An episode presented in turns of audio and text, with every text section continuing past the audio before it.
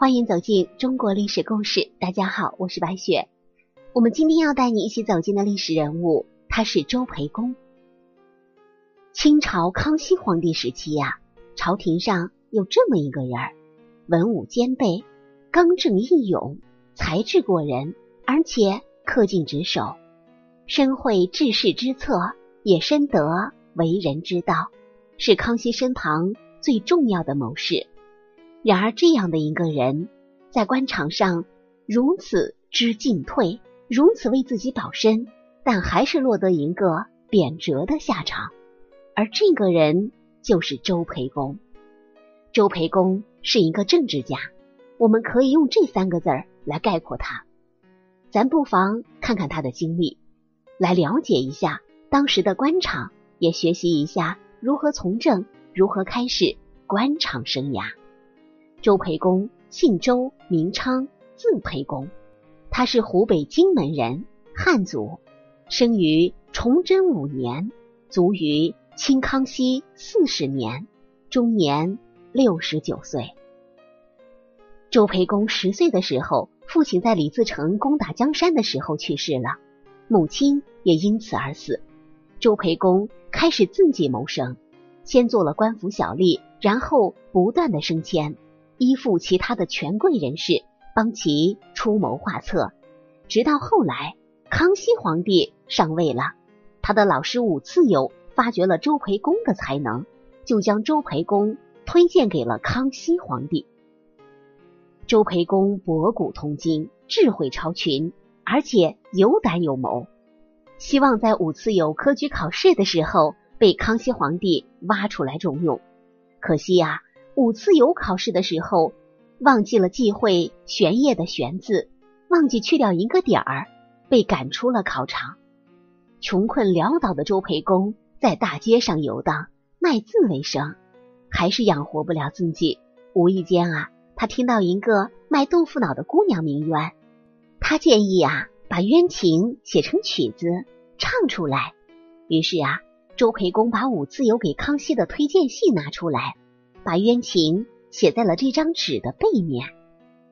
康熙皇帝微服出巡，到了民间，偶然间听到这个曲子，也看到了这个穷困潦倒的书生，觉得很是有才，尾随着这个书生来到卖书的地方，约去茶楼喝茶聊聊天儿。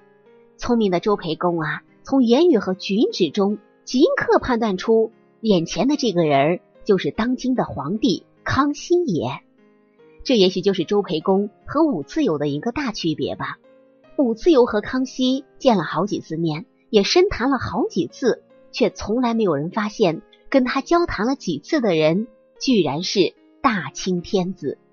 可是周培公第一次见康熙，就能判断出他是皇帝，足以见到周培公的睿智。这个周培公说话很是直率，而且。即使当着文武百官的面，也不给皇帝留情面。他想知道的事情原委，皇帝的态度，他就冒死也要问个明白。在剿灭吴三桂期间，更是屡获战功，功不可没。说来啊，周培公是聪明睿智的，在对付蒙古察哈尔王派来的进攻皇宫的军队时，宫里没有抵御的一兵一卒了。他提出啊，现在能救朝廷的。只有一个人，老祖宗就是孝庄太后。孝庄太后找来了旧部的家奴、佣人等等，培养出一群虎狼之师。之初啊，由于这些家奴自持有钱有权，不把周培公等人放在眼里。周培公按照大清律令，把这几个带头的给军法处置了，其他的人一看就很守规矩了。之后。周培公又说：“察哈尔王有黄金万两，折合白银万万两。我跟皇上请旨了，只要我们破了察哈尔王，所有缴来的黄金白银，一半上缴国库，一半大家分了。”这话一说出来呀，士气大振，最终在很短的时间就把察哈尔王给灭了。周培公真的是个很耿直的人，目光长远。有什么话都说得很直率。当时啊，和涂海一同收复王府城的时候，涂海想利用红衣大炮把王府城守的城给轰了。这是打仗心切吗？也是可以理解的。可是周培公却说了：“涂海兄，如果我们用红衣大炮，不出三个时辰，这个地方确实是可以夷为平地的。可是受苦受难的是这里的黎民百姓。收复后的官吏以后一定会说我们草菅人命，不顾百姓的生计。”远离战场的人永远都是对的。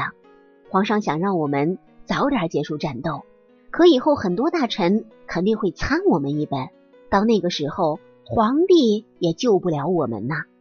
涂海一听这么说，顿时感到很是羞愧，决定和周培公同生共死。周培公亲自到王府城的府上劝降，最终劝降成功。王府城归顺朝廷之后，大臣们纷纷议论：周培公是汉人呐，现在手握重兵，势力不压吴三桂，害怕出现第二个吴三桂，需要朝廷钳制周培公。王府城之事成功之后，兵部立即下令调回周培公。周培公和涂海一看就明白这是什么意思，最后啊，把剿灭吴三桂的任务交给了满人涂海。大家觉得周培公的功劳太大了，这样对朝廷不好。朝廷需要上下一心，即使皇帝再怎么信任周培公，周培公在其他满人大臣的眼中，总是会让人觉得不舒服。于是啊，康熙把周培公发配到了冰天雪地的盛京。在《康熙王朝》这部电视剧当中啊，如果您看过，不知道还有没有印象？就是有这么一段康熙到盛京准备处理噶尔丹的事情，刚到盛京就去看望周培公了。周培公重病在身，也苍老了许多。康熙问：“你来这里有八九年了吧？”周培公回答：“十一年了。”这十一年，皇帝不闻不问。可以想象啊，当年在朝廷上叱咤风云的人物。来到这冰天雪地的地方，忽然间什么都没了，关心的事情也关心不上了，什么都做不了，每天想见的人也见不到了，自己的满腹经纶也没有施展的空间，没有用武之地了，这是何等的苦闷呐！周培公忍受寂寞，熬了十一个年头。康熙说：“等到暖春了，周培公的身体好些了。”想重新重用他，可是周培公却说：“晚了，我知天命，恐怕熬不到明年春天了。”于是啊，康熙让他举荐一位。周培公举荐了姚启圣，然后说自己有一样东西要送给皇帝，让他拿回去看。他的屋子太小了。于是啊，康熙皇帝把东西拿回去，打开一看，是一幅。中国地图也是历史上最早的、最全面的地图。不一会儿，周培公就离开了人世。康熙为周培公守了一夜的灵，由此可见啊，周培公在康熙皇帝心中的地位之重。可是有一个问题就出现了：为什么康熙皇帝如此在乎周培公，却还是将他贬谪到盛京呢？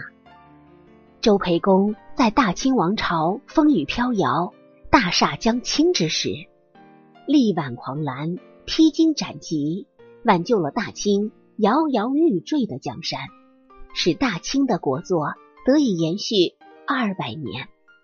周培公在大清的历史上书写了极为辉煌的一页，彪炳千古，高山仰止。只可惜呀，鸟飞尽，良弓藏，狡兔死。走狗烹，周培公也没能走出这个悲剧。周培公盛名之下，大臣们不断上书弹劾他，可能要谋反，要做吴三桂第二。此时的康熙会怎么想呢？历史证明，康熙是一个乾坤独断、刚毅决断的君主，他是不会轻易相信大臣的奏折的。可是，康熙最终还是按照大臣们的意愿。将周培公发配到盛京任提督。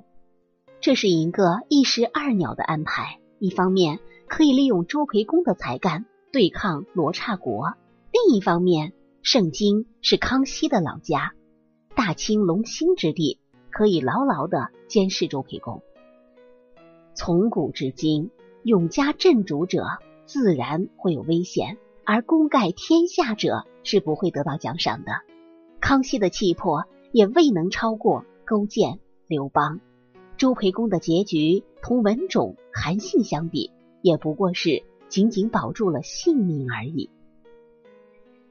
其实追根结底啊，最主要的原因还是康熙内心始终认为皇权第一，任何人都必须服从他的领导。康熙担心，如果周培公叛变，那么周手中的几十万大军将会是康熙致命的威胁。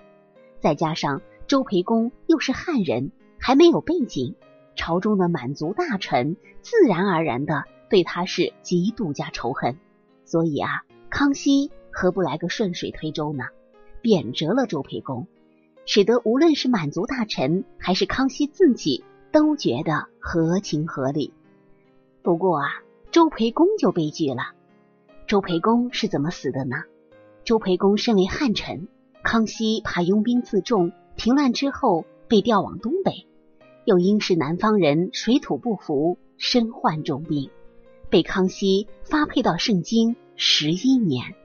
周培公因为受不了那里的严寒天气，半年都没有下过炕，然后就病死了。